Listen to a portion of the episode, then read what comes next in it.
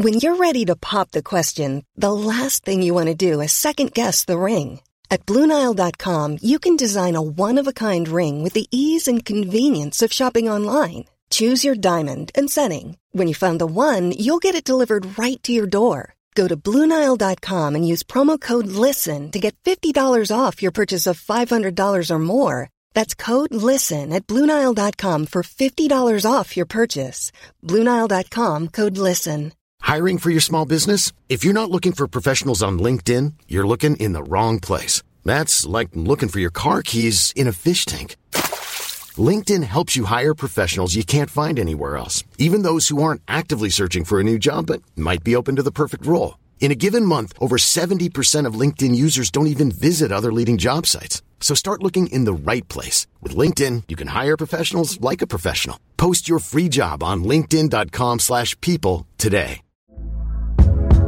Hey there, it's Michele Norris. I'm host of a podcast called Your Mama's Kitchen. When I travel, I'm usually looking for a way to find a taste of home when I'm not at home. And one of the things I love to do when I am at home is entertain. And Airbnb allows me to do that. When I was in California recently, I rented a house that had a great kitchen. And when we were sitting around the table, we we're all thinking, we're in someone else's house. Someone could be in all of our homes as well. If you have a home, but you're not always at home, you have an Airbnb. Your home might be worth more than you think. Find out how much at airbnb.com/slash host.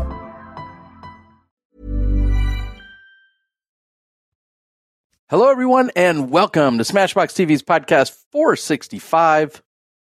Terry Miller, along with Johnny V. Yes, w- along with Johnny V. Every week, Terry, I'm here. Someone's got to push the buttons. Yeah, yeah, yeah. Most of the time it's you, and most of the time it's me. But here we are tonight. And uh, wow, coming off of a silver event this past weekend, and now heading into a four day elite plus. Yeah, maybe that's the tour. It's not a playoff. I think I just called it a playoff in my Instagram post. I can't keep them all straight. It's an It's elite an- plus. It's an Elite Plus event and part of the new Unified series. Ah, okay. Uh super easy. I'll keep this all straight and easy. Uh not a problem whatsoever for me.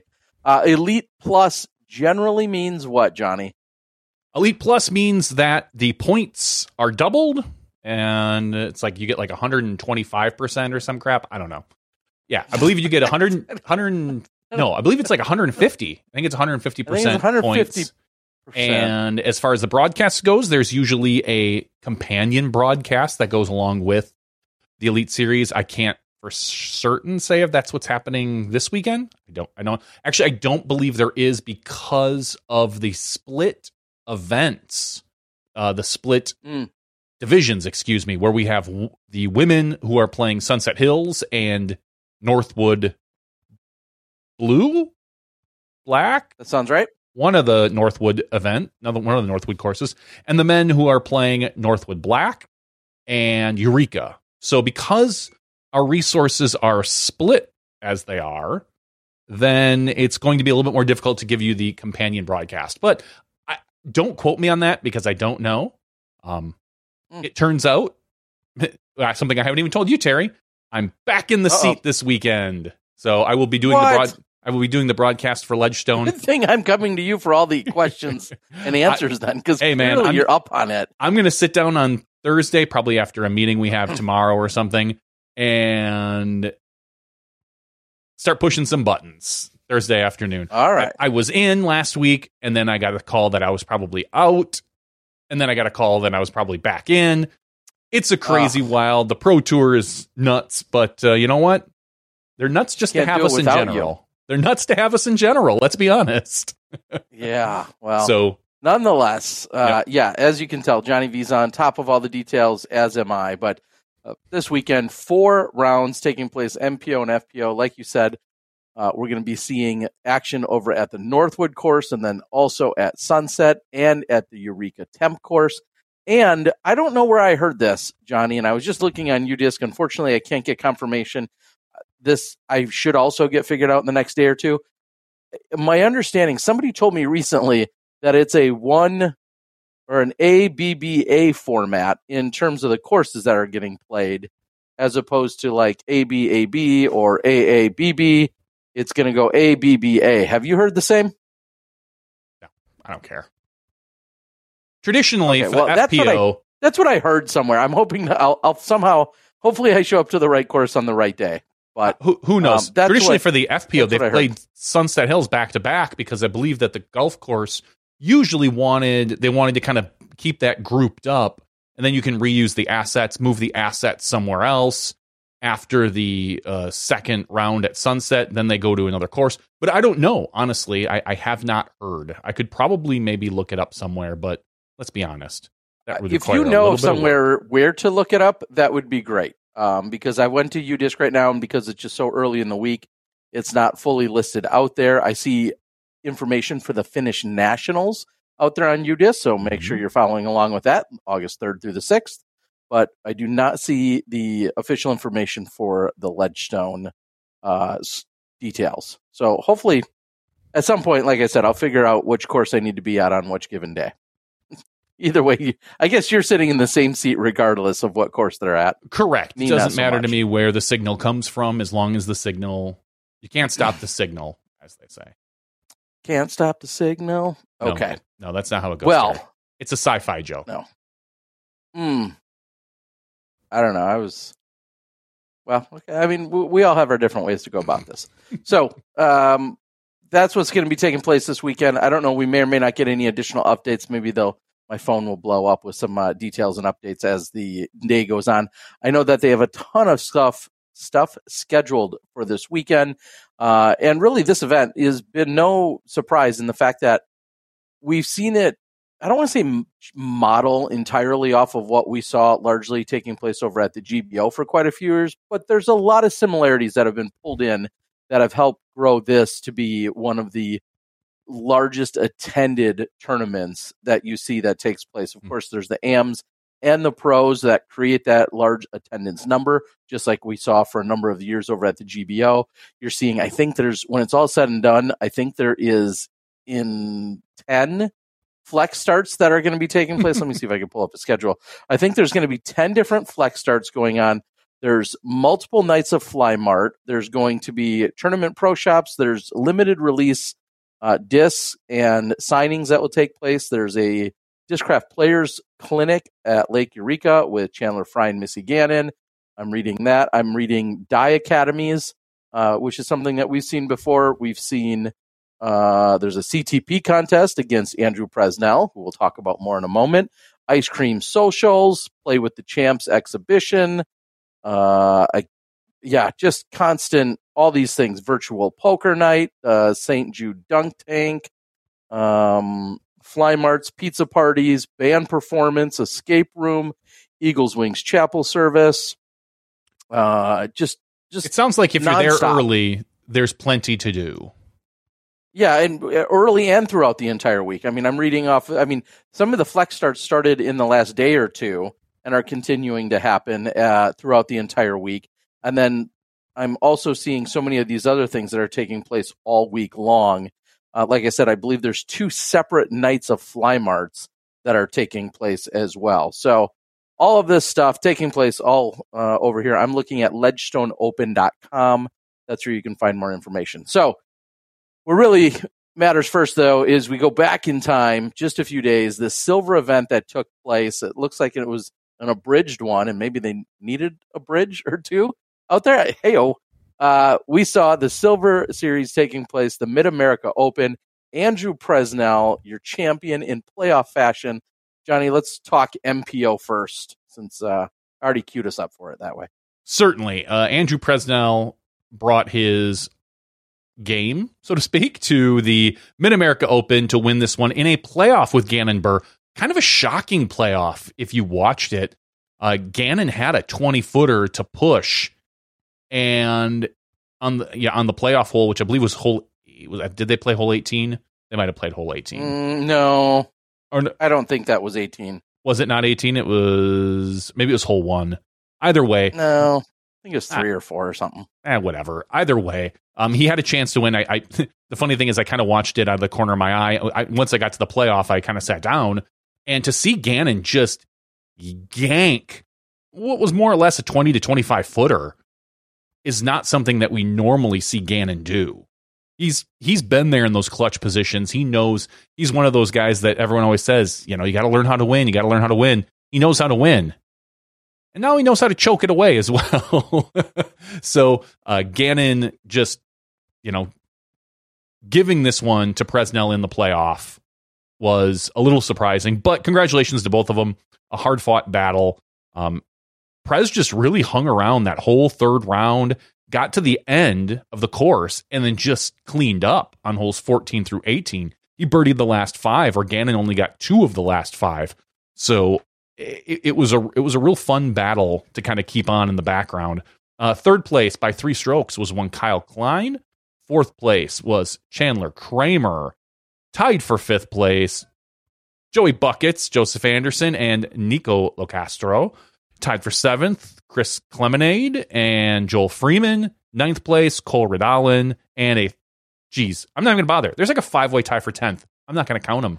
I don't care. Bunch of people. Bunch of people. Okay. Fair so, enough. And yes, as yep. the board pointed out, uh, worth noting, the playoff did. Now that I go out to you, this the playoff did start on hole one. You were right, Johnny. Okay. Uh, the par five, hole number one, it was one, two, then three, and then on repeat mm-hmm. uh, would have been the playoff holes. But as you mentioned, went just the single hole.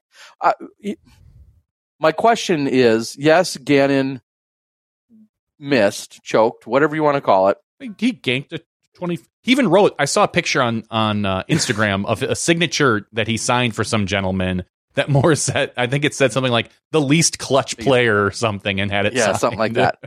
so my question is, does, and I, I hate to use the word hope, but does that just maybe prove or give others hope to show that these players are still human? Mm-hmm. Like, of course, you expect Gannon to make that. We expect most of our players in most situations to step up and make that. Uh, there is a playoff that it, it is no longer hole 17 where it's like oh this could give somebody an advantage or a stroke or whatever this is literally obviously to push the playoff it's sudden death so there's more pressure than than any other 20 footer he really had that round mm-hmm. Does this just prove that no matter how good you are you you can still miss a putt yeah that definitely proves mean, that I, I just I, I think about the expectations that we put on players, and of course they are professionals and they are the best in the world, and and time and time again. However, I, I just you look at that scenario in a playoff, even with you know one of the literally the best player, one of the best players in the world, and um, yeah, just doesn't uh, doesn't find the bottom of the bucket, and uh, surprising to see it end in that in that particular fashion. That's for sure. Yeah, so, Stanman uh, on our board says it was a flinchy putt. It was kind of a weird to see. I felt like he went a little faster than he normally does when I saw it. so only 28 seconds. He's been better, Terry Miller. Don't give the kid all a hard right, time. Right. Um, 26 seconds. But no, uh, he he did go a little bit faster than I think his routine normally sets up for him. Maybe that accounted for it. But sure. ulti- but ultimately, like you said, human can miss these these easy ones that you know you and I will miss regularly as well, and everyone out on our board. Mm-hmm. Yeah, well, us missing them not nearly as big of a deal, but uh, nonetheless, uh, congratulations, Andrew. Um, nothing like getting it done right away, rather than uh, seeing how long something like that could go. When you have two players that are are on that have been you know dialed in pretty much throughout the weekend you just think you start thinking about daylight, you're thinking about the long weekend that it's been, the play, the conditions, everything else, and then to see it get all wrapped up in the first uh, hole, um, I guess. Well, good for some, not so much for others, but yeah, especially on a weekend that was uh, flooded, so to speak, with weather delays and yeah, and, and uh, rain and thunderstorms, lightning. It, you know, if you if you look at the MPO scores for round two, there are no scores for one, two, and three or 18. Yeah, and I was going to ask you to elaborate on that because I saw again a post on social media about an abbreviated and abridged course or abbreviated course. Uh, what what ultimately, uh, as you're saying there, what was the decision? I don't know. Oh, okay. Well, I'm just Uh, looking at you. basically, they said, "Oh, the, basically they they made an announcement at some point. Again, you and I were both busy doing other things throughout the weekend, so we weren't intimately involved. But they did make a post due to the inclement weather, due to the delays and such, that the round would not include those particular holes. and those are the longest holes. Those are the ones that take some of the most time. Well, and it wasn't just so much the time as I think it was the, The the, actual conditions and the rain and the flooding, which then brings up a whole other conversation that we do not need to beat to death. However, it continues to get talked about as every time we've had events here, it feels like there's been some kind of issue. In fact, this this en- entire event was moved a few years ago Mhm. uh, as we were trying to host it. It ended up getting moved to an entirely different course because this course has a tendency, even though it's rated as one of the top courses in the world, it has a tendency that as soon as it sees uh, as much as a raindrop, I think that it ultimately floods. And that is, you know, another part of the conversation that was had throughout the weekend. I don't have any magic solution for that. It's, uh, you know, that if that's the way the course was designed, but yet it plays so great, but yet we have this threat. Um, I don't know if there's a perfect time of year. You know, people always say, well, I mean, if it could rain literally any time, and if rain impacts it this greatly, I don't know what you're going to do about it. Because as you and I both know, Mm. it could rain on any given weekend. I'm thinking like So- mid December would be a great Mm. time. No rain. I mean, you're Okay. probably going to get a little snow, but I mean, that, that's that. I mean, that's an option.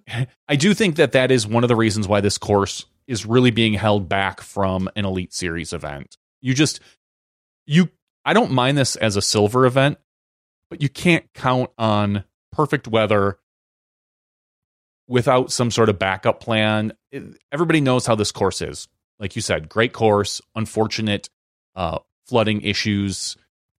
You can't put an Elite Series event here. You just can't. Not with the, not not with these type of conditions. Not unless you plan on putting a giant tent over the course. Last time I checked, I don't think we carry that big of a tent.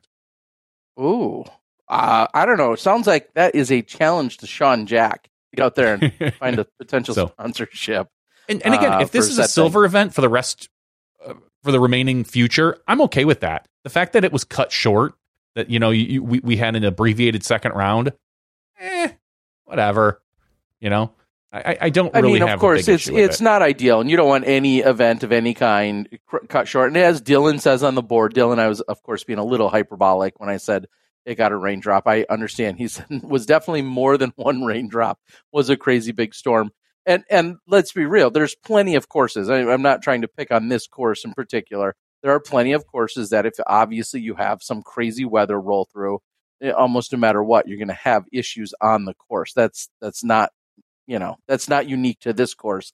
However, with that being said, this course is more susceptible uh, and gets challenged by rain and the conditions more quickly than most courses. But again, when it when it rains, it rains. and it's Uh, not just the that's what I flooding, although that is bad. It is also it also gets muddy and a little bit of da- and a little dangerous moving up and down those hills. It it overall is a tough position to be in. Yeah, and and no shock. It it Yeah. seemed as if again by the judging by social media, it seemed as if the heat uh, was not Mhm. friendly either, pushing into the triple digits along with some midwestern humidity. So welcome to the summer of 2023. That's kind of the yeah, story. it's been kind of the theme. So let's talk FPO though. It looked like a great battle, including an insane start by one Alexis Mandujano. However, yeah, she comes she comes out and shoots hold a on. course record nine under par that first round. Just uh, amazing putting, phenomenal drives as it usually takes to shoot a course record. She was crushing the field. She was, I think she had like a six or seven stroke lead on the entire field after the first round. Now, as we know, with it's not unusual in FPO to see kind of some big swings depending on how certain players are playing. But Alexis, she, the, the crowd caught up. The crowd caught up after the second round. Um, Ohn Scoggins comes out with a seven under par, and Alexis shoots an even. Now, last year, I think the course record was like a two under. And so this year it was a seven under, or I'm sorry, the nine under. Nine. And the course played, my understanding was there was four different tee pads, and someone had said statistically it plays about a stroke and a half to maybe two and a half strokes easier. So Alexis, regardless, had a phenomenal round. I think it was like a 1030 rated round. Two? 1032, Yeah, something along those. So can't take anything away from her at all uh, with that round, and a, a round you d- won't be forgotten anytime soon. But of course, then Ohn Scoggins comes out and shoots a seven. Lisa Fajkus with a five in that second round. Holyn Handley comes out in the second round and ties the course record with a nine down, lighting up the back nine. And then we get to round three, and it is a tight, tight battle going into the final hole. It looked like it was tied with Ohn Scoggins and Alexis Mandujano. Hole 18, Alexis takes a seven, which is a double bogey. Ohn takes a par and wins by two strokes. So it came down to the final hole. Uh, at that point, Kat Mertsch was the next closest, sitting at nine under par uh, after the final 18. And then Lisa Fajkus tied with that. Uh, Valerie Mandujano shoots a one under par with Holyn Handley. Holyn, who came and shot a two over after shooting a nine down. That's what this type of course can do to you when it's wooded like this. If you're off a little bit, there are some huge swings that your score can take. So the fact that uh, I would say Alexis and Ohn, I mean, Alexis had that tough second round, but came back again with a four under. Ohn, relatively consistent, just seemed to get better and better. Congratulations to Ohn Scoggins on her second, I believe it's her second silver event. Mm, that sounds about right. It might be. I mean, I know she won the match play event a couple of years ago, two years ago, yet last yeah, year, last year. last year, Or She was might- that, that? No, I think it was her first ever. Is it her? Is it her first ever?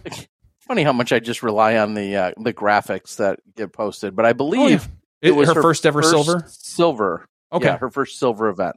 I thought she had So- one more in the bag a couple of years ago, but obviously no, uh, wrong. and again, you like you said, you you think about a ten thousand dollar check that was won at the Mhm. match play event last year that can easily muddy the waters, and then she's destroying everything she does uh, practically when it comes to the uh, Masters division. So it's it's easy to get caught up when you see someone like her win, and you have to think about well, what event did she you know did she win at? Just because she's when she's not Mhm. winning, uh, usually in the Masters division, uh, she's taking you know a top spot in the FPO division, so it's dare I say easy to get confused. But yeah, uh, Alexis and Holyn, as you said, both with those nine unders uh, were the course records, and uh, first round by Alexis, I think, was officially rated ten, unofficially still rated ten thirty one. So All right. And what was Holyn's second nothing you can then? complain about. Uh, Holyn, when she shot, the same score is rated 1021. So the course overall played a little bit easier on that second round. Therefore, her 59 was rated 1021, uh, which, as most people would, you know, also do some of the math. You're talking about 10 points. It sounds like a ton, but it typically is roughly about one stroke. Um, And that's- anywhere from seven to 12. and that could be up. obviously that's based on how the rest of the field plays. If the course, correct. if it, you know, the rain and whatnot could have caused the course to play a little bit different, a little more difficult footing and whatnot, which is why that uh, one nine down is better rated than another nine down. So either way, Yeah. congratulations to Ohn Scoggins on her silver event win. Uh, couldn't happen to a nicer person. I thought I. Uh, I don't want to get you riled up here, Terry. I liked the trophies that they had, these little paddles. Mhm. Um, it, it felt slightly. And, and again, I don't care if they were six dollar paddles or two hundred dollar paddles. I like the concept. This course kind of has a. To me, it fits right in with the theme of a little bit of flooding and water that Mhm. this course has, and I, just like the unique trophies. And it's a silver event, so I don't. I don't really have a. I don't have a high expectation on almost any event, but I other than worlds, I always want the worlds trophies to be really cool. But for the most part, I'm fine with I'm fine with this. Yeah, I It was good. I seems practical. Uh, a lot of our a lot of our players uh, do things outdoors like kayaking and paddleboarding and canoeing. Maybe maybe they'll take to it, or maybe it'll just get mounted. I'm not sure uh, where Ohn will uh, make Well, I- best uh, most use of it. But I hope on the way to Ledgestone, Ohn passes the Mandujano vehicle and takes the oar and just in her car as she's driving by is pretending to oar. It's not her style, but I still think it would be funny. uh, uh, the the trash talking is her style. But uh, yeah, that would that would have to set up perfectly in order to make it happen. But it would be a They're all going to the same place, Just have her friend. just yeah, just exactly, just have her Uh, uh, go go on past her. It would be pretty funny. So, uh, very cool. Well, uh, and then as the board was talking about, Ohn won the, um, excuse me, the challenge at Goat Hill a year, Yeah. a couple of years ago. But I was just I- double checking. Was that a silver event at the time? I don't know if that was a silver event at the time because is that the one she I know it's Jen been Allen? like there, and then it's been in a. It's yeah, again, um, yeah.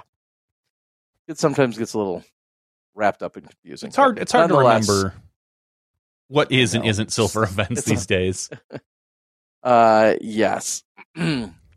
uh, yeah, and just to think of the drama there too, like you mentioned, coming all the way down to the last hole. I mean, that Mm. being the deciding factor. They had both finished out pretty strong.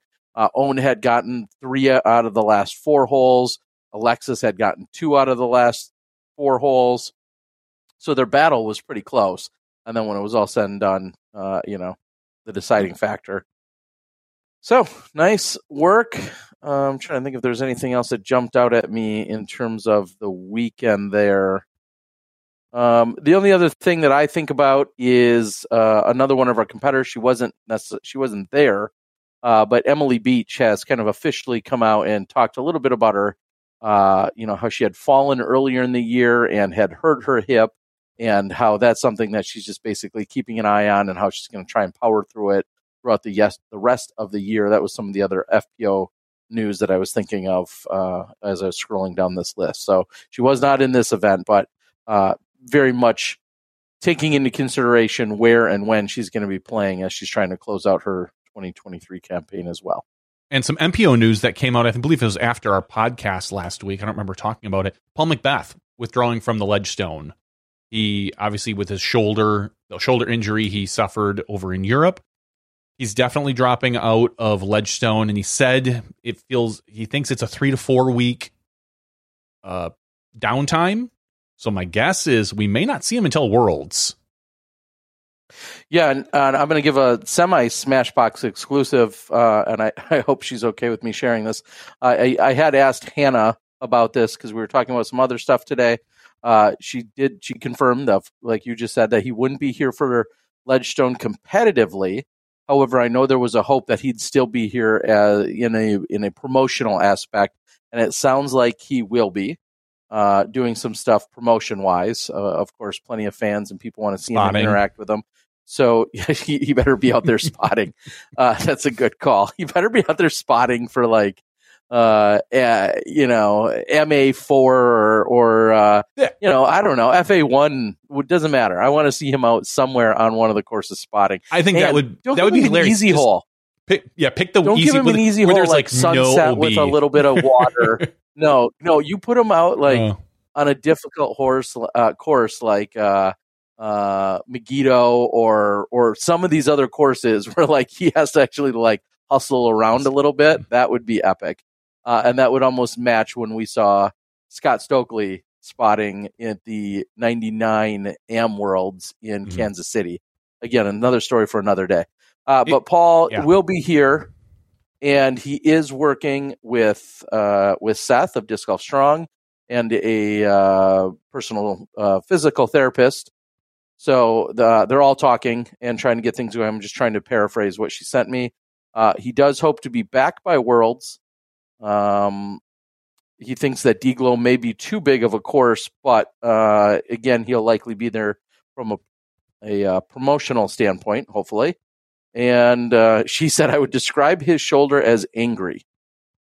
Hmm. Uh, things need to calm down and have a little time to repair for it. So, um, it's not a big serious injury, but if it's not treated efficiently and cared for, it could be. So, I hope that was public knowledge, Hannah. It seemed pretty much like it would be, uh, or it could be. so, uh, that's the direct update I got literally just minutes ago. So, we do seriously appreciate the uh, the additional insight. And we and we do wish the best for Paul. We want to see him. Seen. We want to see him at the top of his game, uh, especially coming into Worlds. I was I was picking up my son from uh, College for Kids yesterday, and we were driving, and I was he was asking me something about the disc golf, and and we were talking about Paul and World Championships, and he's like, "Doesn't Paul have like five? I'm like six, and he's like, "Oh, okay." I said, "And the other four, he didn't take worse than second. And Mason was like, "Seriously? He's been in the top ten for?" I'm like, "Yeah, ten years." He's like, "Wow, that's like really good, huh?" I'm like, "Yeah, that's really good." Eh. So I, would like to see. Uh, I'd like to see him be able to at least attempt to continue that streak.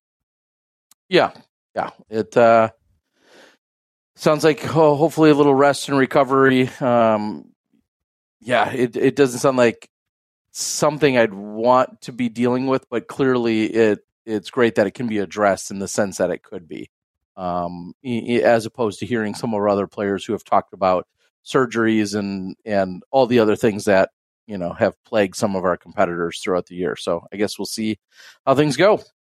But uh, looking forward to seeing, and I just mentioned all of those things that are taking place this week out at Ledgestone. One of the cool things that I know is happening tomorrow afternoon, and again, if I could pull up a text or two, tomorrow afternoon, uh, one of the big fan favorites that's been happening out here for years at this event is the chance to play with the pros that has then a, uh, a charity attached to it. And if I can find the details real quick, I wanted to talk about who we're going to see. Oh, yeah, here we go. Uh, looks like uh, Paige Shue, who's filling in for Paige Pierce, obviously due to her injury. But Paige Shue will be in attendance along with Simon Lizotte, Matt Orum, Anthony Barela, and then also filling in from time to time, I guess, is Ben Askren.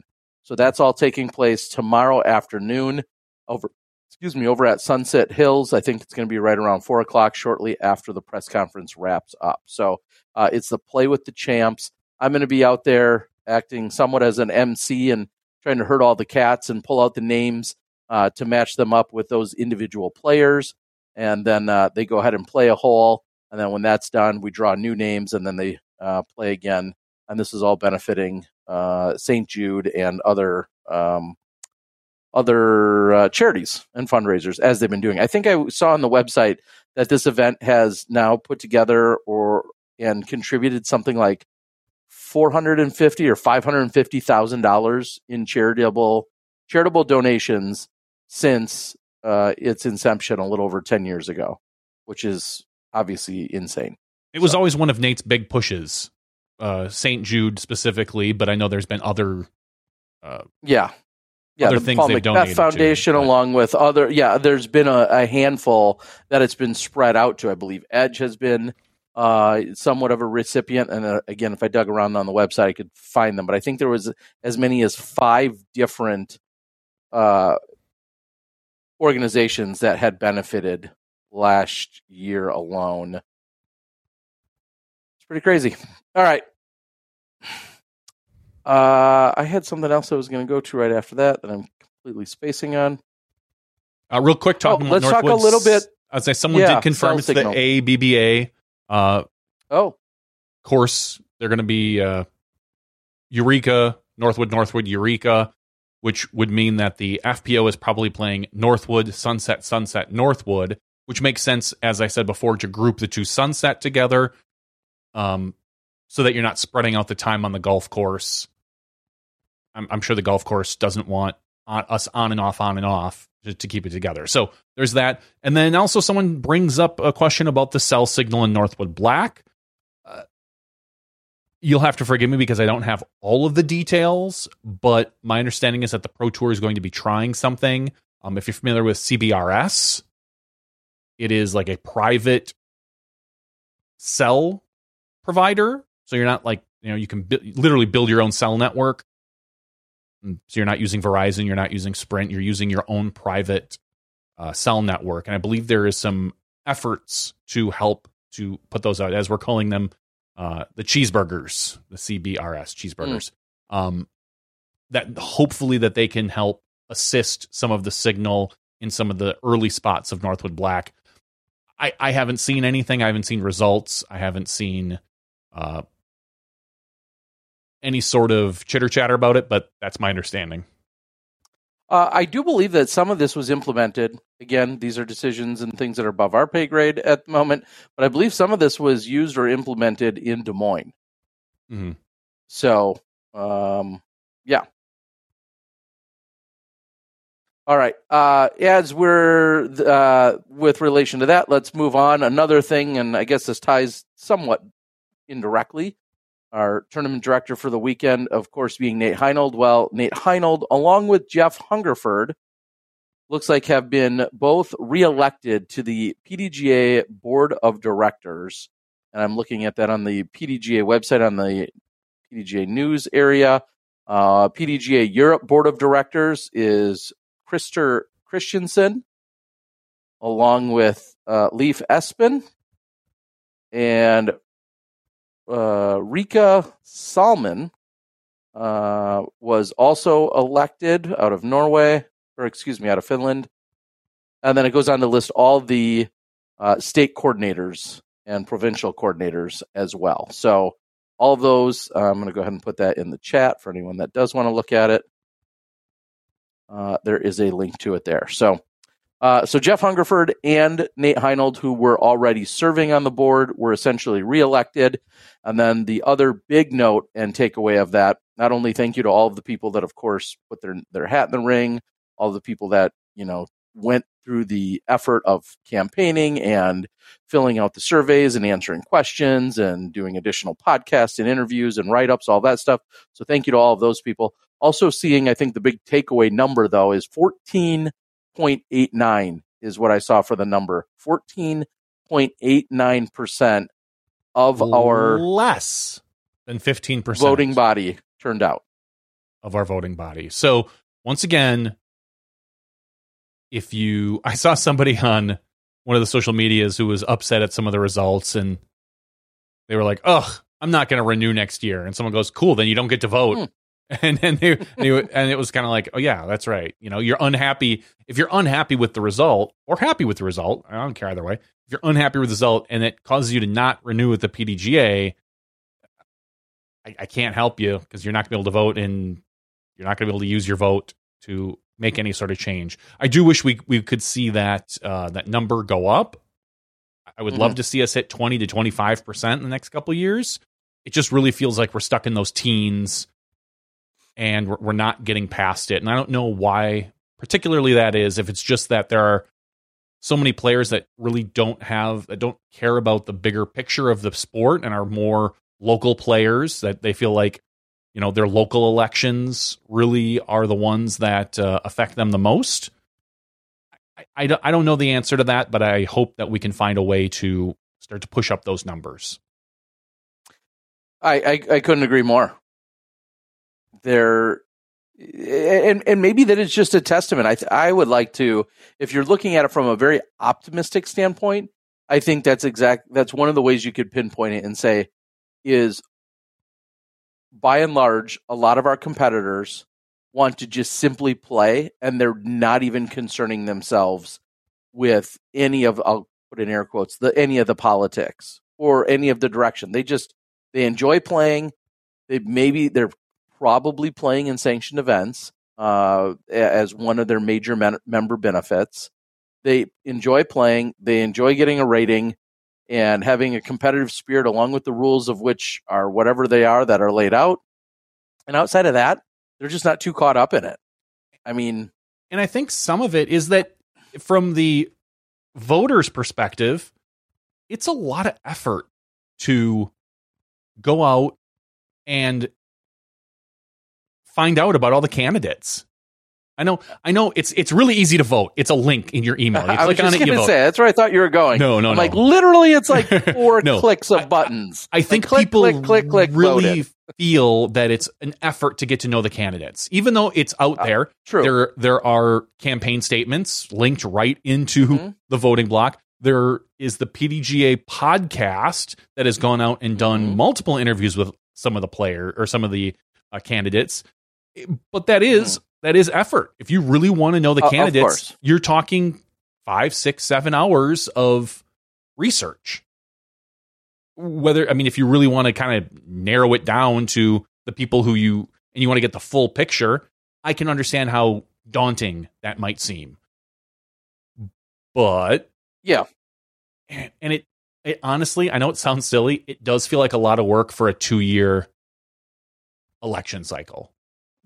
and compare that to uh, our, our national elections where, you know, you, you kind of know which side of the line you stand on, red or blue. And if you are undecided, they're throwing ads in your face. We don't get that in the PDGA. You're, you don't see, you don't go onto UDisc and see an ad with Jeff Hungerford's face out there going like, "Hey, vote and for me." This message, you know, you know, he yeah. Jeff Hungerford isn't dropping things like Nate Heinold doesn't like children. You know, you know, don't vote for me or so, anything like that. We don't see these type of uh, election advertisements like you do in the national scale. So maybe it feels yeah. harder to to make a decision. So a lot of people just don't, which is unfortunate because obviously you voted, I voted. Probably most of the people on the on our board are good smashies and good PDGA representatives, and hopefully they voted as well.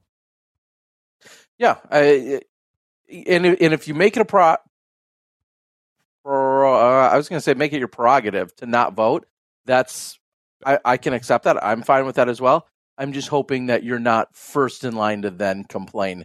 Your complaint or your suggestions ring so much louder and more clearly when you've at least also gone ahead and put forth the effort to vote. I mean, you everybody can complain, but I'm going to be far more likely to listen to somebody that's actually put in a little bit of effort and actually gone out and done the diligence of voting uh, to back up whatever their complaint might be. Because I feel like that's the minimum you need to do is to at least cast a vote. You can complain your person didn't win or that things are going to be this way or that way or whatever, but you have to at least voice your opinion in that official capacity of putting in a vote uh, in order for me to take you that much more seriously. So, regardless, it's done. It's complete for now. And uh, yeah, I guess uh, uh, first of all, congratulations. Like I said, I do appreciate anyone that puts themselves out there, win, lose or draw. Some of these people have mm-hmm. now, uh, you know, put themselves out there more than once, and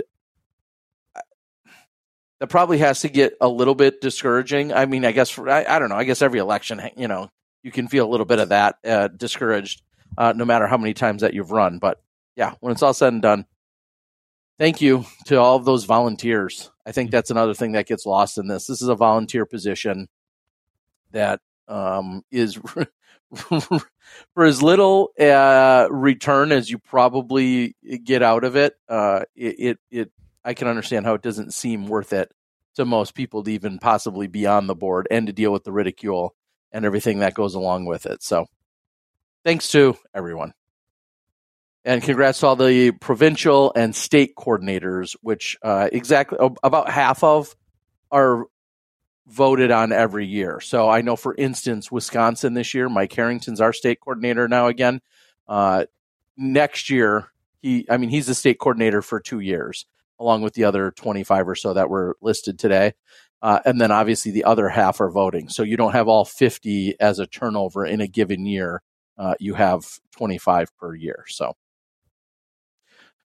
all right. Uh, people talking about loving volunteers. I know. Uh, what was really interesting for me is last night, Johnny. I went to. I have daughters that are now in I don't know seventh and ninth grade, and so last night I went to our local, my local school districts.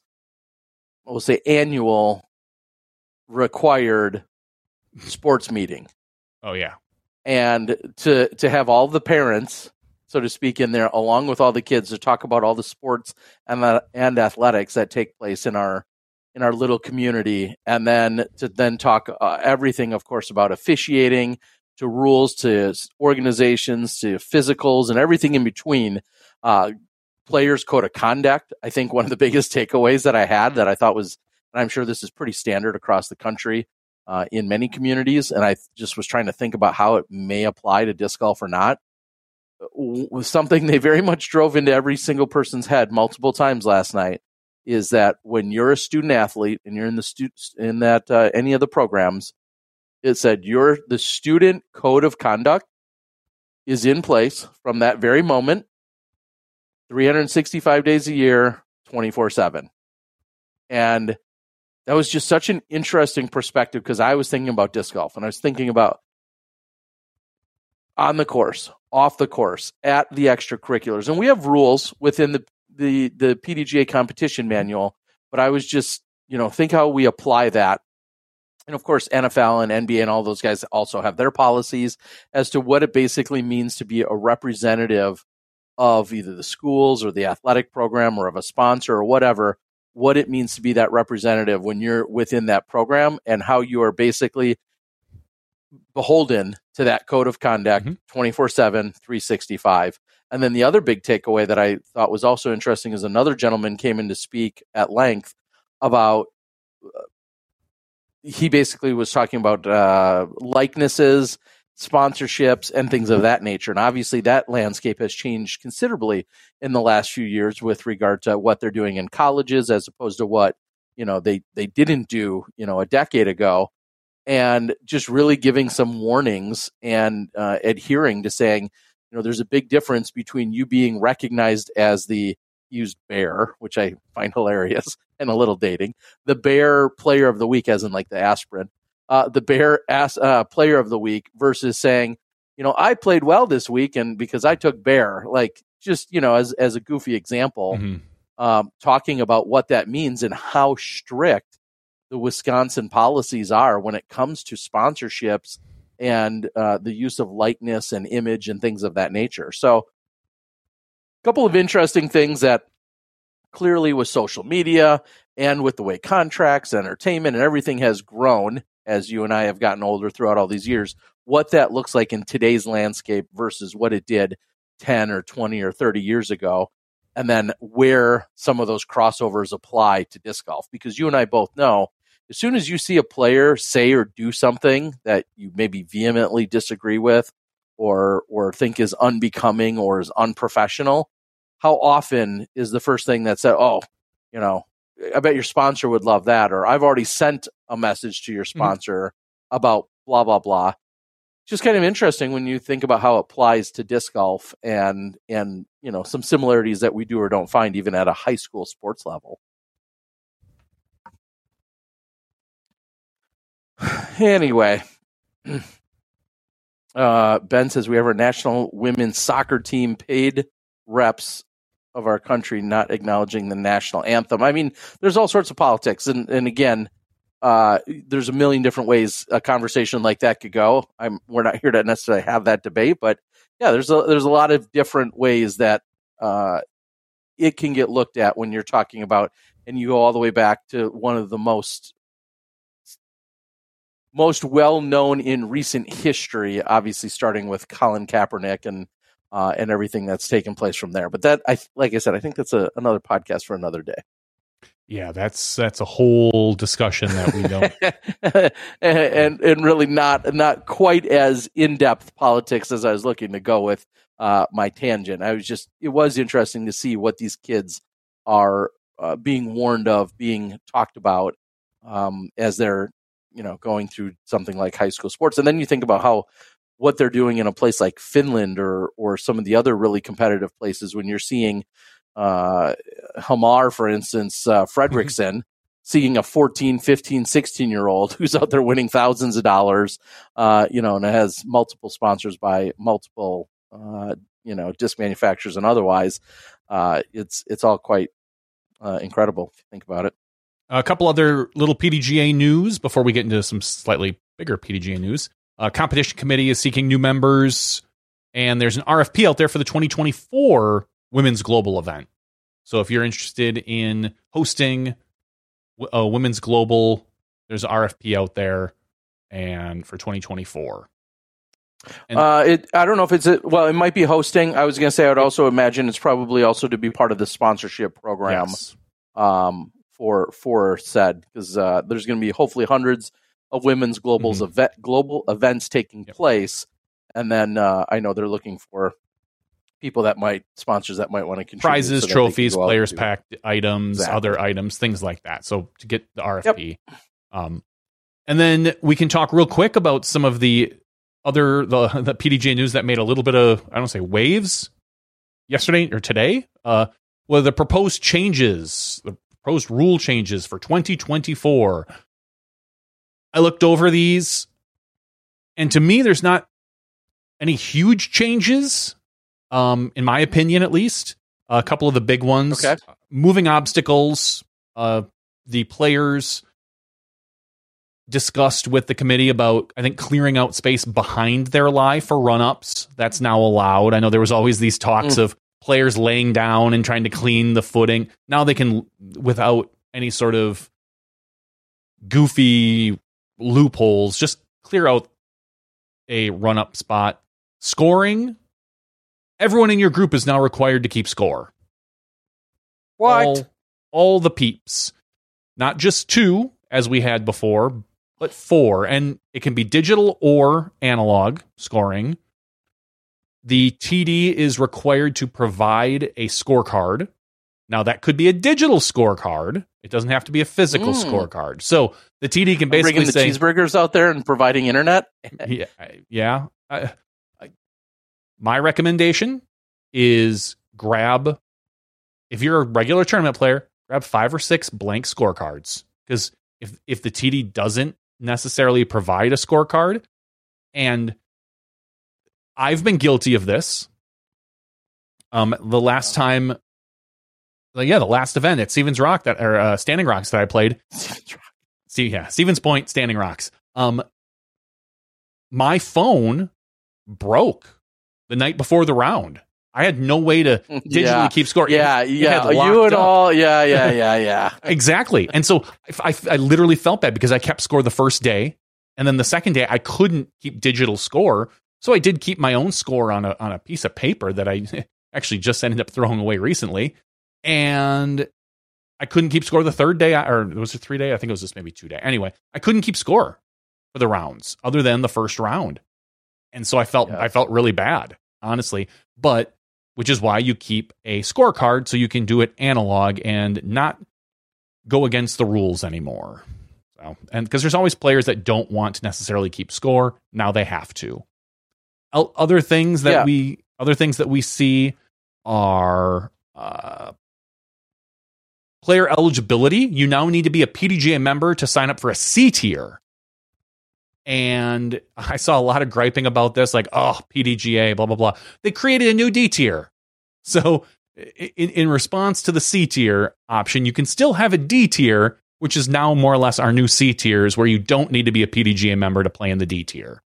And Now, if if I recall, uh, again, only because of some of the postings, it seemed as if the challenge to that, though, for the D tier was that it can only be one round. I believe that's true.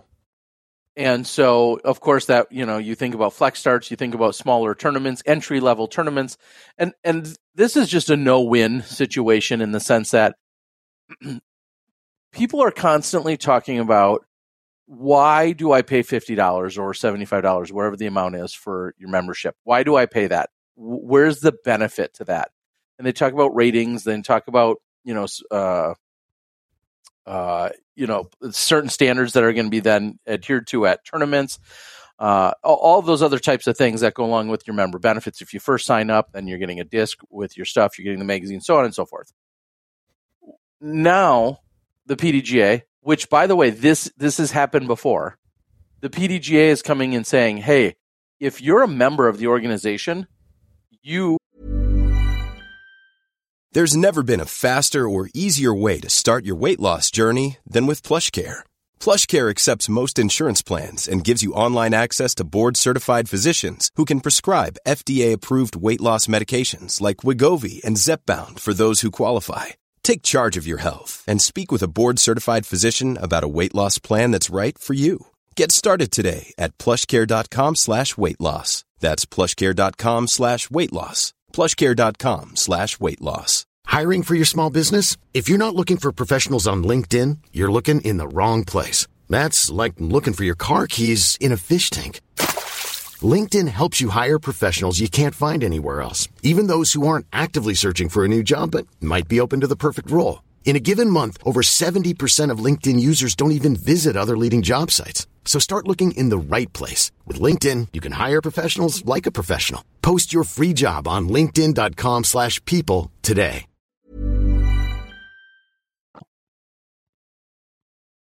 Are, are eligible to play in our sanctioned tournaments. And if you're not a member, you don't have that that right, so to speak, or that privilege. You don't have that temporary privilege to do so.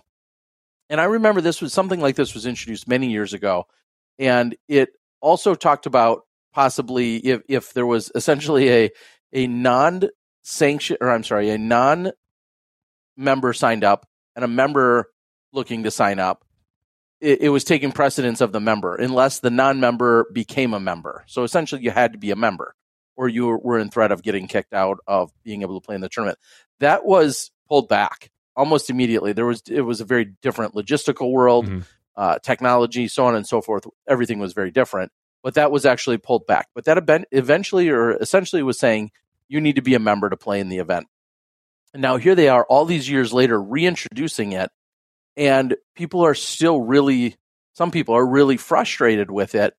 And I guess I I think it's a half full, half empty scenario. Like I look at it as saying, I'm paying to be in the PDGA. I'm a current member, and you, let's just take an extreme scenario. You could go to a tournament that maybe offers 72 spots, and how pissed off, for lack of a better term, how pissed off are you when out of 72 spots, you're like looking down the list, you're looking, you're looking, and 28 of them are non are non members, and you want your three buddies to play who normally play in tournaments, and you're looking and saying, well, wait a minute what's the point of being a member if they can't even get into the tournament? Now, clearly, this isn't going to be some magic silver bullet that's going to end all uh, divisional caps, and it's not going to end all uh, you know overall entry caps to tournaments, and it's not going to please everybody. But it's giving you that nod as a tournament player that, or excuse me, as a current member to have a further eligibility to be able to play in a tournament when somebody else who's just coming in off the street can't necessarily. And then you could turn around and flip that argument. You could say that same argument clearly with a different tone and say, "Hey, now we're now we're gatekeeping some brand new players that might otherwise want to come dip their toe in the water." And I hear that argument and I understand that argument. And of course, I'm a big fan of introducing new people to the game, but I feel like the benefit outweighs the the cost in that sense. If somebody doesn't I don't think it's a, uh, absurd to tell someone if they've never played in a tournament before, yeah. hey, just so you know, you know the entry fee for this tournament is forty dollars to play in an amateur. Let's just say you're an amateur and it's forty dollars. You're gonna get a bunch of stuff. However, you have to be a PDGA member to play. If you just word it that way, and they know nothing else about disc golf or any any uh, outside influence beyond that, I don't think that sounds absurd. It doesn't sound crazy at all. Like, I, I guess I, I the, the small stint I had in playing, we'll say in racquetball when I was playing with some friends, and then I wanted to look into a racquetball tournament.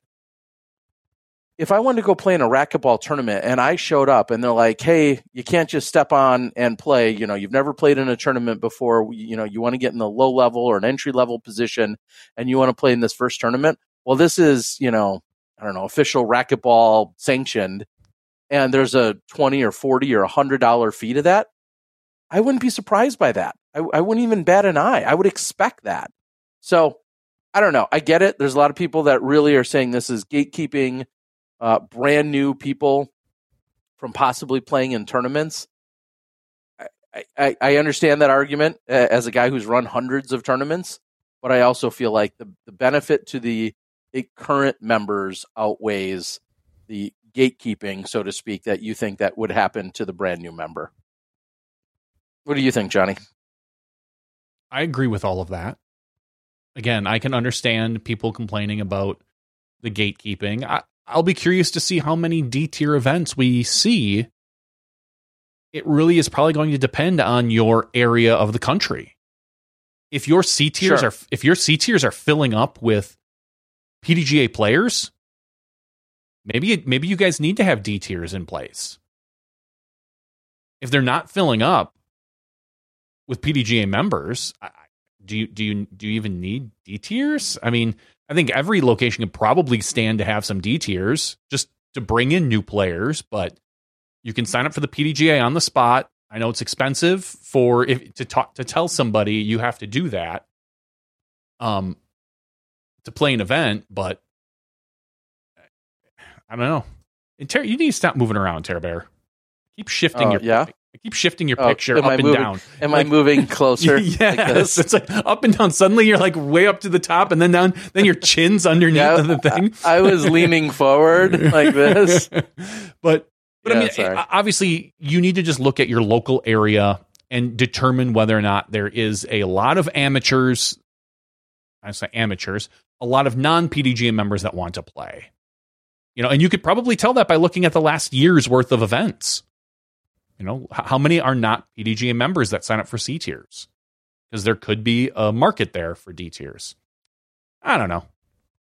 I'm a PDGA Yeah, member. I- I'm not. I'm not really going to concern myself with it too much. Yeah, I, I- guess I think of why aren't these people? And here again, you can think of pros and cons on both sides. Some people will say, "Well, I really love this because then someone who just shows up to a tournament can't quote unquote sandbag. They'll they'll have to be a current member. Mm-hmm. They'll have to show up. Well, unfortunately, they could still sandbag if we if you think about it, because you could have a guy who's played literally for ten years. He's the best guy in your entire city. He's just never signed up for a tournament.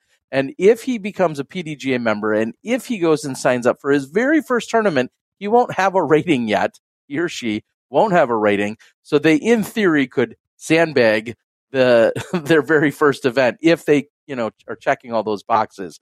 That's a pretty rare situation. And even if they did, great. Joe Schmo just won MA3 uh, and, and now has a 982 rating. So Joe Schmo now will no longer be able to play in MA3. Like it solves itself pretty quickly. So uh, what I'm saying though is some people will are really excited overall that this will force somebody to have a, a membership, which will then eventually get them a rating, which then means, hey, when you're Joe Schmo and you won MA3 and you shot 2,000 rated rounds, and the next week when you show up to the next event and you weren't a member and you wanted to shoot either MA3 or MA2, now somebody could back it up and be like, whoa, whoa, whoa, whoa, you're not eligible for those, whereas they could possibly. But again, how, how many people are gaming that system in the first place? Is my first question. Probably, Um, I could probably count the number on like 10? on, um, I was 10 gonna in say the on, on one or both my hands around the country.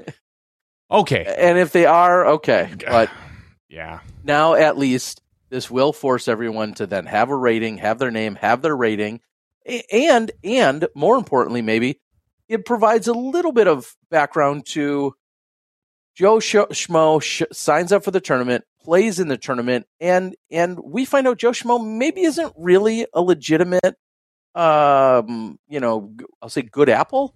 It shows up, doesn't want to play by any of the rules um, you know, does certain things that are very unbecoming and or against the rules. And now there's a there's an actual policy in place that is Mhm. easily enforceable to say, hey, Joe Schmo got, you know, DQ'd or is no longer eligible or has now been suspended for six months or twelve months or whatever from PDGA play. Like there's just more of a of a trail and a little more officiality to all of that. So I, I guess those could be some of the other benefits so to speak, as well, depending on how you want to look at it. and going along with the more professionalization of C tiers, no longer can you mix divisions uh, with C tiers. Not that we probably saw that a lot, but it's not allowed. It is allowed in D tiers, but not allowed in C tiers. Moving Anything on, goes at the D tier. anything goes at the D tier. That's right. Uh, pace of play is going to be enforced by group now as well. If your group is going slow, it, it uh, they can put you on the clock, and there's a whole des- description of what on the clock is. Uh, if Mm. you look at the, again, these are not official changes; these are proposed changes. So everybody just simmer down. Uh, the So what happens from here? Do you do you know? Like as they continue, I think I've seen a few feedback links offered up because people have been very very vocal about a lot of this, you know, both for and against some of these proposed rule changes. Is is it exactly that where they take feedback for X amount of days or weeks and then some of this gets implemented and some of it gets skipped or how does that work? I believe they're taking feedback no? on it and if if they'll probably have another meeting after a bunch of feedback is submitted and they will either finalize these and they will go into next year's rulebook. Makes uh, at the very end, and I'll post this also in the comments, it just says, again, and this is in bold email your comments and recommendations regarding the proposed rules changes below to rules feedback at pdga.com by August 15th, 2023, where the replies will be read, considered, and cataloged. Thank you for reading, and thanks in advance for sharing your feedback. All right. I mean, there again, Mm-hmm. It's your opportunity. Like, you can complain on the internet. You may or may not do that regardless, but take the steps, hopefully, in, in a polite and professional manner, whether you agree or disagree. I, I and, and I'll go as far as saying, even if you agree, rather than being silent about it, send the email. Say, hey, I love these changes. I love, I am all in favor of, of, you know, this proposed, you know, rule change A, B, C, or D, or whatever. Send some feedback. And as I said, it'll be read, considered, and cataloged. Yep. And the final PDGA I don't, I don't know what more you want. Is what we can dub another, maybe Steve Dodge rule. Last year for MVP, he wanted an aggregated playoff, which means, you know, three hole, mm. a three hole playoff. And regardless of what happens on the first hole or the second hole, so on, right? Correct. You you you keep score for three holes or two holes or whatever the designated. This is now mm-hmm. allowed, but last year it wasn't. They could not get a last minute approval from the PDGA, I believe, uh, for MVP. And now it is in the rule books that it is uh, up to the tournament director. I'm assuming the same playoff rules apply. You need to notify everybody ahead of time. It needs to be blah, blah, blah, all that other good stuff. But it is now available. And then after the set designated number of holes, it goes to then a sudden death playoff. So, like Steve Dodge, I think wanted to play 117 18 last year. Mm-hmm. And it makes a lot of sense because for a place like Maple Hill, hole one is great. It's a great hole. But for a playoff, not everybody's walking down there to hole one in a little tiny sure. green. And it makes more sense to finish it on hole 18. Now, granted, like we said, you could just play hole 18, but hole 18, again, I, I know this is the, with the way our players throw today with the forehand and backhand, it is a lefty favorable hole. So if you went up, or forehand favorable, if you went up, if James Conrad is going up against Ricky Wysocki, I give the advantage to Ricky who can just fling a forehand into that green where James has got to probably bend a, a, backhand there or maybe lay up. It just there are advantages to being to to the whole for certain players. Having an aggregate helps reduce those advantages. Now you could get three straight lefty holes and Chris Clemons would love it. Anything can happen depending on the course. You would hope that the TD has thought all this through if they're doing an aggregate uh, playoff. But it also lets the event end on hole 18. Because for Maple Hill, I believe the playoff hole has been hole 1 in the past. We've seen it hole 1. I think we've seen it hole 18 I think we've seen both. Actually, uh, it, it, might be one last year. It might have been, wasn't it? One, uh, one then eighteen or mm-hmm. one and eighteen on repeat or something yeah, like that. It, but it, it, but either way, now yeah, because I mean, we can guarantee think, like you said that the playoff holes finishes in theory on eighteen, or at least the aggregate portion of it. If it's a playoff, if it continues after that, too bad. Um, especially with what we have these days with our spectators. The spectators want to see someone finishing up, and the playoff holes don't always accommodate that.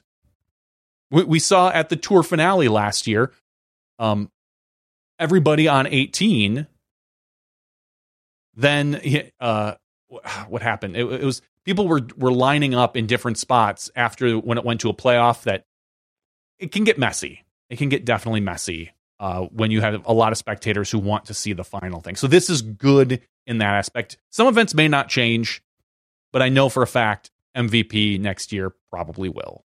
They might even this year, if they thought ahead of time and got a got a PDGA exemption My guess is that Steve probably did. Well, so here's what I'll ask to the board. And yes, John Johnson, we see you, pal. You're just about to ban you. Um, what I'll ask to the board right now is just straw poll. Do you like the idea of an aggregate playoff? Or do we keep it, I'll, I'll use the term traditional in the sense or common that we continue with sudden death playoffs? So that's that's the question, folks. Uh, I think I could probably even do a poll, but I'm not going to go that fancy. Just tell me uh, in the chat do you like the idea of an aggregate playoff?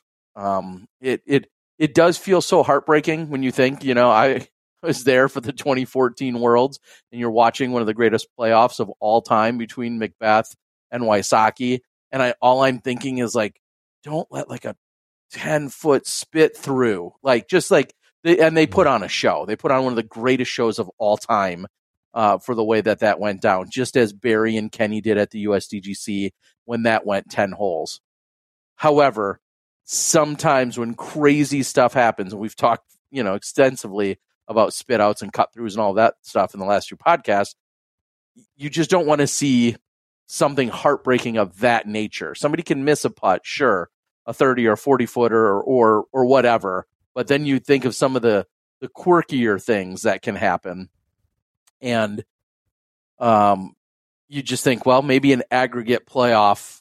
It, it clearly doesn't, you know, mitigate or, or erase or completely dismiss anything crazy from happening, but it may somewhat lighten um, something wild of that nature. I don't know. Um, I'm curious to know what people think of it as I'm looking at the chat. Three holes if tied uh, three holes if still tied, then sudden death. Correct. That's yep, the, which that that is the standard policy as of right now. And as as everyone says, this is great for majors. We don't want to see this at B and C tiers. B and C tiers, yeah, please, please keep it sudden death. Nobody wants. I don't a- know. Bob says I think three holes at MVP is okay. Up to six holes at a C tier sounds terrible. Uh, I don't disagree with you. Uh, that could you just imagine? Like, it's a tiny C tier. I had a thirty dollar entry. There's nine, you know, nine players in the field, and there's a three way tie, and then they have to go and play like a four or five hole. Uh, mm. yeah, that would, uh, yeah, that would be uh, a little bit silly. Uh, D tiers have to play another round for ties. Uh, someone had suggested. So, um, yeah, I don't know. I, I, I like the option. that. I know it's called sudden death. I just it's always been so heartbreaking to me to watch things unfold. And you look at a Corey Ellis, you know, who of course was out. No mm-hmm. one's denying that, but out by by a millimeter or, you know or a centimeter or less, which would be a millimeter, just barely out. You know, at DGLO last year. Not saying he deserved to be in to then extend a playoff necessarily. Of course, you know, I mean, it still requires him to throw good shots, as all playoffs would. But yeah, it, it, it can get very heartbreaking out there. So I don't know. Yeah, interesting to see uh, who will apply it, who wants to use it, and and then here's the big question: as you as we were just talking about B and C tiers, does it get overused? Does it become hmm, somehow? Does it wear itself out? You know, what if we have what if we just have five elite series events the rest of this year? And I, I know I don't think they apply to this year, but let's just say we did all five of them come down to an aggregate playoff with three holes. Does that get exhausting? It depends and does on that the holes. really let's take it a step farther? Does that does I, I I don't mean like physically exhausting. I just mean like it just does it hit different. And then take a step farther. What happens when again just logistically FPO does it because FPO extends their, you know, that extends everything in the morning and you're on a tight turnaround and not that MPO is more important, but I'm just saying we have a tight turnaround usually from an FPO broadcast to conclude and then an MPO broadcast to start back up or to start up for the day. And if those ever reverse, you know, same scenario. But then you're then you're looking. I there's just logistically, yeah, my mind starts to really uh, run wild with things that could then happen from mm-hmm. this. So I guess we'll see. Ultimately, um, Dustin be up to the TD. Says I'm down for it. Playoffs are the most exciting thing in disc golf. Make it longer. Uh, and then Mike well, are, says playoffs are they, aren't that common. I'd say let those special special occasions play out. Are playoffs Hopefully exciting because it's sudden? Because right now we have sudden death, one and done. Like, does that does that Yeah. raise it? So, is the excitement level lowered with an aggregate playoff where you're thinking, okay, cool, Kelvin just got two strokes in the first two holes. Eh, this last hole, Kelvin's got to take a five, and the other guy's got to get a birdie to win. Uh, like, does that eliminate some of the excitement going into the third hole? It's it's very possible. Yeah, or I was just I was I was just going to use a crazy example. I think ahead to Idlewild, right? Idlewild, the long par four. It's not crazy that somebody eagles that. You go into a playoff there, which we've seen a few by the way. You go to a playoff there, hole one at Idlewild. Kyle Klein puts it all the way down there. He parks it. He he eagles it.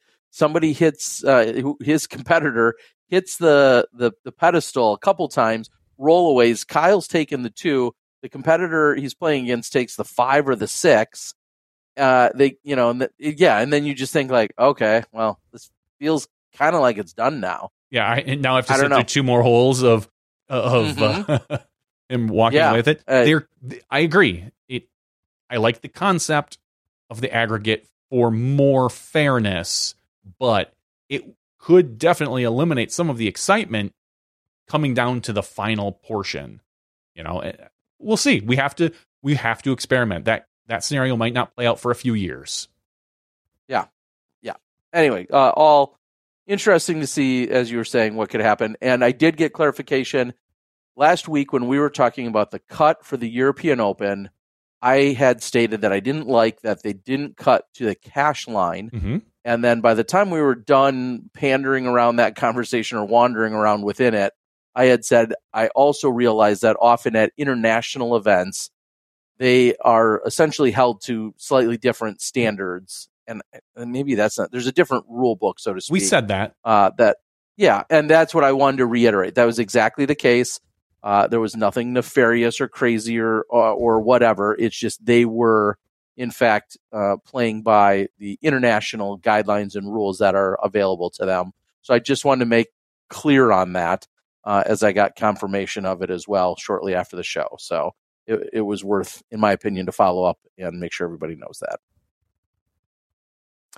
Uh, also, I mean, if we're doing PSAs, another thing that I just got released yesterday, the day before, bonus footage from the Masters Worlds. I, I, it's definitely worth talking about in the sense that it was, yes, it was the MP40 chase card.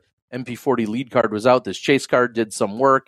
Uh, and it gives you really just another taste and it gives you four more players to watch. Martin Hendel from Canada, who was second last year, uh, runner up to Joe Revere. He's on the card. Dave Felberg was on the card. Steve Rico was on the card. And then a Flagstaff local, Joshua Johnson, uh, was on the card. So I think I added up nearly 350 wins among those four guys. Uh, yeah, so some great golf, some couple of legends of the game, especially in Rico and Felberg. So I wanted everybody to know that's out there and that is available to watch as well. It's on my channel. So if you if you've been clamoring for that MP40 action, there's more on the channel. One other thing that could have big, bigger repercussions with the rule changes that I, I, I guess we got to talk about it every week. It feels like um, A tiers are required to offer MPO and FPO divisions, which means they are, um, as we know, the uh, transgender athletes are allowed to play in A tiers. A tournament director cannot cut out an, the FPO division for any particular reason, assuming it's an A tier. So that's just. I I don't think we necessarily saw much of that, but it is maybe heading off uh, an issue that could happen in the future. So just Yeah, it, it be, be definitely aware. has happened, and I know there's of at least two events I've I've seen pu- publicly post Mhm. about it. I know we were talking about one in uh, in Kentucky. I Yep. feel like was that an A tier? I a know. few months I ago. know it was a it was a state championship. I couldn't remember if it was an A tier or not. I, I that I do not recall. Uh, you might be right that it wasn't, but I, I think it was. Um, and then I think I also saw another event recently post saying that they're not planning on offering FPO uh, as their you know somewhat as as their response, uh, worried about lawsuits and other things. Um, so that's an interesting. I, I, hate that I keep saying the word interesting on it, but um, we'll see how that's going to unfold and what that's going to mean, if anything, for competitors. You know, moving into 2024 when they uh, these events are uh, they they as in those events are all required to be offering those divisions, and then I I feel like there was even an additional step that I saw someone posting about needing to offer the the quote unquote highest level of amateur division as well at certain events. Well, did I read that correctly? Pro only A tiers must offer MPO and FPO. AM only A tiers must offer MA1, FA1. Pro Am A tiers must offer MPO, FPO, MA1, FA1. So what we just talked about. Masters only A tiers must offer MP and FP40, MA40, and FA40 gender based A tiers must offer FPO and FA1. So if it's a women's only event, you have to which you have to offer FPO and FA1. And junior only A tiers must offer MJ18 and FJ18, which so more or less go, if, is your highest amount. And anyone under the age of 18 can play that. So you, you can't. What they're doing is they're they're stopping. They're preventing someone from saying, "Oh, I I know and I know sounds silly, maybe sounds silly, but there's a transgender athlete who's 17. I'm not going to offer the 18 and under. I'm only going to offer 16 and under, and then they can't play. By offering the highest level, everybody under that can play legitimate, has a legitimate division to play in. So if you want to call that the highest tier, so to speak, that is one way to put it, uh, or the highest uh, division at these tiers. That is one way to put it. And I think this this this is a good change. This forces the hand of TDs if they want to run an A tier, which is a PDGA prestigious event. Then you need to offer all divisions. You need to you need to have not all divisions. You need to offer a division for all people. We'll say that. Well, here here's I think the one that was brought to my attention was specifically in reference to if you could reread the PDGA A tier for masters divisions saying that if you're you have to offer MA40 and FA40 mm-hmm. on a pro masters A tier on a masters is that, is only A tier. Uh, uh, okay. You have to offer MP40, ha- FP40, MA40 and FA40 because we know there if you're if you're 50 years old you can play in the 40 year old division. So by offering the 40 year old division, everybody has a division that they can technically play in. And here's my point. What I what I don't necessarily understand about that is what if you want to run an a pro only masters A tier? Roll. So just now there there's no such thing. Because you're you're essentially forced to offer FA40 and MA40 as well, per that what you just read. Am I reading that correctly?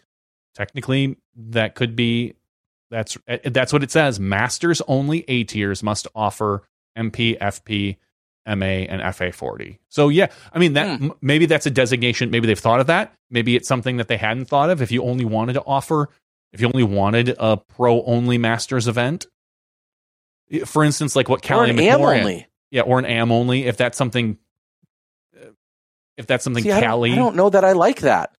I'm with you. I can understand why you wouldn't necessarily like that. Um, maybe they, maybe you have an email, Terry. You know the email to send your complaint to at the very bottom. I would it's maybe feedback, ask, Johnny. It's not a complaint. it's feedback. You're right. I'm, You're, I'm, I'm sorry. I'll admit. I'll, I'll, I'll let me be really transparent here. This was brought to my attention because I saw a post by J Ray Jonathan uh, who who posts or who runs events all over. One of his most successful and well attended and well known events that he's part of every year is the Masters at Bud Hill. Mm-hmm. Um, they've done a phenomenal job with it. Nothing but hats off from everything I've ever seen, read, heard about it. When he made a post and it kind of brought this to light, brought it to my attention, that's where I saw it. I was thinking, and he said, you know, we we typically don't. I don't think they typically offer those divisions. Um, and I think about course constraints. I think about just overall divisional constraints, if you've built up a, a very, very successful pro only or am only, whatever, whatever it is, when you build up a very successful event and that's kind of the, the niche market that you're in, and now it sounds as if, if I'm again reading this correctly or hearing this correctly, it sounds as if you're uh, then essentially forced to offer these other divisions that maybe are outside of the scope because you and I both know uh, a, a course that an MP40 player is on versus a course that is appropriate for an FA40 player can be wildly different. You're talking mm-hmm. about 200 player rating points. Is this something maybe more? Maybe come next year or maybe later this year we'll we'll bring someone from the PDGA on. Is this something that the PDGA wants? Do they want to look at their A tiers and say, "No, A tiers shouldn't be just this or just that. We want them. It, it, they have no problem if you do this and you call it a B tier. Sure. All the same added that, cash. That could be part like, of the philosophy. Sure. It, it, could be some of the philosophy, as I said, that they're they're looking at the, these A tiers as specific events that are that they want to make sure are inclusive of all. Maybe there is going to be new requirements for A tiers as far as even though they're not listed in here. Uh, no, I don't. I don't think they're changing them for 2024 right now. I think I, I did. I, don't believe. Well. I don't believe they are either. They, but yeah. Hmm. So it's it's an interesting. Uh, yeah, as you maybe they can yeah, maybe you, they can uh push that out into know rather than just label that as just D. Maybe make that D and E and then push everything down and say you know pro only eight masters A tiers must offer MP40. Am only must offer and then masters only. Because you could have i can see a reason to have a pro only masters event or an am only masters event. I 100% could see that as a reason and make it an a tier. I don't think you necessarily need to offer amateur division. You shouldn't be forced to offer amateur divisions unless the pdga is moving that way. If they truly say no if you're running an a tier you need to offer those divisions.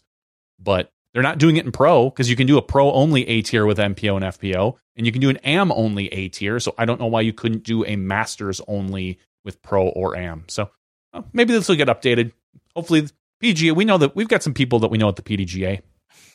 Well, listen, as you said, and I had originally thought about it even prior to tonight's show that yes, we'll soon have a representative of the PDGA on. There's obviously a ton of different people we could pull from depending uh, especially the area of expertise and or what we're largely trying to address. But uh, we'll probably have some PDGA representation on the show here sometime soon, and then if we have a list of questions, we can add to it. So masters matter, yeah. PDGA masters matter. All right.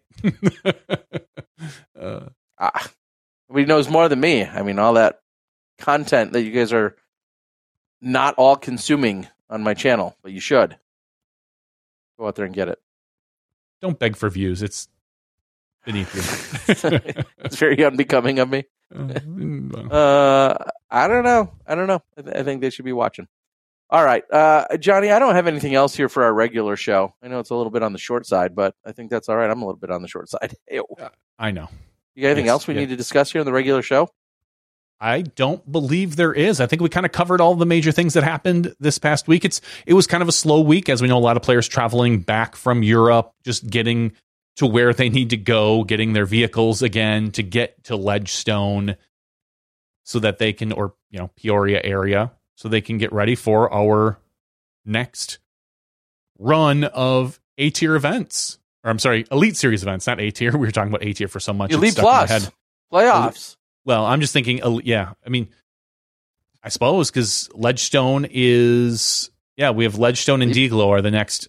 Well, Deglo is a playoff event, so this is the last Elite Plus event, and then we go to. But next week's just Elite. Next week's just Elite, and then it's Elite Playoff. Playoff. I, I don't know how anybody would be confused. And don't forget Unified. That as well. Uh, and because somebody also brought it up, since we did kind of skip over a bunch of the other A tiers that were taking place, uh, certainly of note, uh, congratulations, none other than Luke Humphries taking it down over there at Järva. And I hope that everyone, I, will admit, I have not played Järva. Uh, it, it, I, I, I don't believe I can continue to call myself the disc golf guy without getting to one of the greatest courses of all time, as many have called it. But Luke Humphries, your champion over there at the Järva Open, powered by Prodigy. He took down his teammate and Isaac Robinson. He took him down by three. So congrats to Luke. Certainly a very special feather in your cap. Getting a win anywhere is great. Getting an international win is great. Getting an international win at one of the most highly respected and regarded courses in the world, I think is even that much cooler. So it, it is certainly worth noting. So congratulations. And on the FPO side of things, I am just looking for the first time. I apologize. Olivia Kinstedt or Kinstedt, Kinstedt is your was your champion there. She won by four over Sophie and Anna Lee. And then so moving over to the Elan Open presented by Discmania, we'll just briefly talk about uh, Miro Rainen wins this shooting 34 under. I believe he's unsponsored. I don't believe he has a major disc manufacturer as a sponsor. He beat Nicholas Anttila and Eagle McMahon and Oyvind James. Hmm. Uh, that's think he needs a sponsorship. I'm just saying, you rack up. Uh, he's a thousand and six rated player who just shot a thousand fifty three, a thousand fifty nine, and a thousand seventy one to beat arguably two of the top ten players in the world with Anttila and Eagle McMahon. Some disc manufacturer may want to ring a ding ding that guy. Just you know, I don't know. Just make it known. And then over on the as FPO they're saying on the side, board, a 19 year old that went bogey free to beat him, unsponsored. I mean, you you add up, uh, yeah. Uh, uh, what are the odds of all that? Pretty incredible. well, over in Europe, probably pretty good these days. A, a really yes. young guy who just shows up out of nowhere, unsponsored, and decides to beat everybody. I would give that a higher percentage over in Europe than here in the United States. The FPO field, uh, Silva Saarinen wins this in a playoff over Heidi Liney. Did I pronounce it that time right, Terry? Uh, uh, Heidi Laine. Laine. Heidi, right? Heidi Laine. Heidi Laine. Heidi Laine. Yep. Uh, they that's, both shot nine under me. par and to go to a playoff where Silva takes this one down. And third place was Jenny Karppinen. So congratulations to Silva, who wins again. She's dominant over. She's I believe the first player to win four or five elite, or I'm sorry, Euro Tour events since Kristin Tattar did it. Yeah, a couple years ago. So well, I, that's a pretty good pedigree. I have not had have. a chance to watch a ton of her play, but the other night when I was doing some editing, I had that event on, and I I I watched. I want to say the first like six holes. I think she went four under in the first five. I'm like, holy shit! Like she's she was unstoppable. I mean, she was throwing great drives, great putts. And I know I'm not, you know, I'm I'm late to the party in stating all this, but mm-hmm. it was one of my first times really getting a chance to watch her golf, and I was just like, and you know, and very European, of course, in that, you know, she'd can a big long putt, and it was no big deal, just uh, business as usual. Retrieved it calmly, peacefully, just on to the next one. She's good. Make another good putt. She's not quite great yet, but she's making her way there. She's only 936 rated, but she's been shooting a lot of 950, 960 rated rounds. So I think we're going to see her uh, PDGA rating start to jump up or hop up or crawl up, whatever it's going mm-hmm. to be. It's going to be improving over the next uh, couple months. And she yeah. might be someone who maybe next year, if she keeps this up, it might be to her maybe in best financial interest. Who knows? depending on sponsorship, to come over to play the Pro Tour events. We'll see. Yeah, she's been here for a few events yeah. earlier in the year, and she Correct. did not, you know, wow, uh, wow yeah. us as much as she has, you know, on her home turf, so to speak. But no, it was uh, I think her might first all be time part of this learning process. Yeah, exactly. It was her first time in the U.S. and she took twenty uh, first at Music City Open, twelfth at the Blue Ridge, thirty second at the Champions Cup, and twenty first in Jonesboro when then she then she hopped over to Europe and she started taking fifth, third, third, first, first, first, third. So she's getting better. Um, we've seen that with a couple Europeans, not just the women but the men as well. The first time they come over to the U.S., it's it's a whole it's a whole change. It takes a while to uh, accommodate to get accommodations. It takes a while to understand the lifestyle of touring the United States, which is a much bigger area than I think what they're used to in Europe. These, you know, four to eight to 12 hour drives that you have to undertake in a pretty quick turnaround. So it can be a lifestyle change that takes a while to get used to. So we'll see. Maybe maybe she's going to look at the Euro Tour events, which are improving, and the EPT, and say, "Hey, I, I can just make money here." We're going to let yeah, Kristin Tattar, let me help pay for a plane ticket. You go over there. I will stay yeah. here and uh, and and and handle things at home. I'll be the I'll be the Estonian wonder here. Yeah. Well, it uh, it will be very exciting to see it all play out and where she picks and chooses which event she's at, and uh, her, you know, basically the rest of her career path uh, in that sense. Uh, lots of options on the all table. Right. I'm sorry, Silva right. is Silva is from Finland, so my bad. All right. Well, with that, I think we can call it on our regular show here. Uh, we will stand down for just a few minutes and then we'll come back. We'll have the after show. In the after show, we always have a giveaway. I've been sending some additional giveaways out over the last few weeks. Hopefully, uh, if you've been waiting for some, they have been showing up. I know one or two of them that went international uh, in the last two weeks. Well, those are going to take a little bit longer, but they know that they're on the way. So that's good as well. I know one went to Australia, and I believe the other one went to uh, Germany or Finland recently. Either way, they are uh, on their long journey for uh, some of our favorite smashies from around the world. So with that, we're going to call it. This is the regular show. We're so thankful for you guys joining us here tonight. Talk a little bit about what's going on. Also, uh, what we'll see here for Ledgestone next week. We'll likely have a Ledgestone winner or two on to talk a little bit more. Congratulations to our champions over at the elite event this last weekend, the Mid America Open. Of course, uh, Ohn Scoggins getting the work done. And then in overtime, uh, we see the incredible effort by Andrew Presnell holding back the superstar Gannon Buhr. So congrats to them yet again. That's everything from me here in the Peoria area. Johnny V's there in Milwaukee. We'll have a quick break and we'll be back for the after show. We'll see you then. You step inside the Smashboxx. Thank you to our $2 and above patrons. Your name is listed below in the credits. If you are interested in being listed as a producer in the Smashboxx TV credits and supporting this and other fine podcasts, please visit patreon.com slash smashboxtv.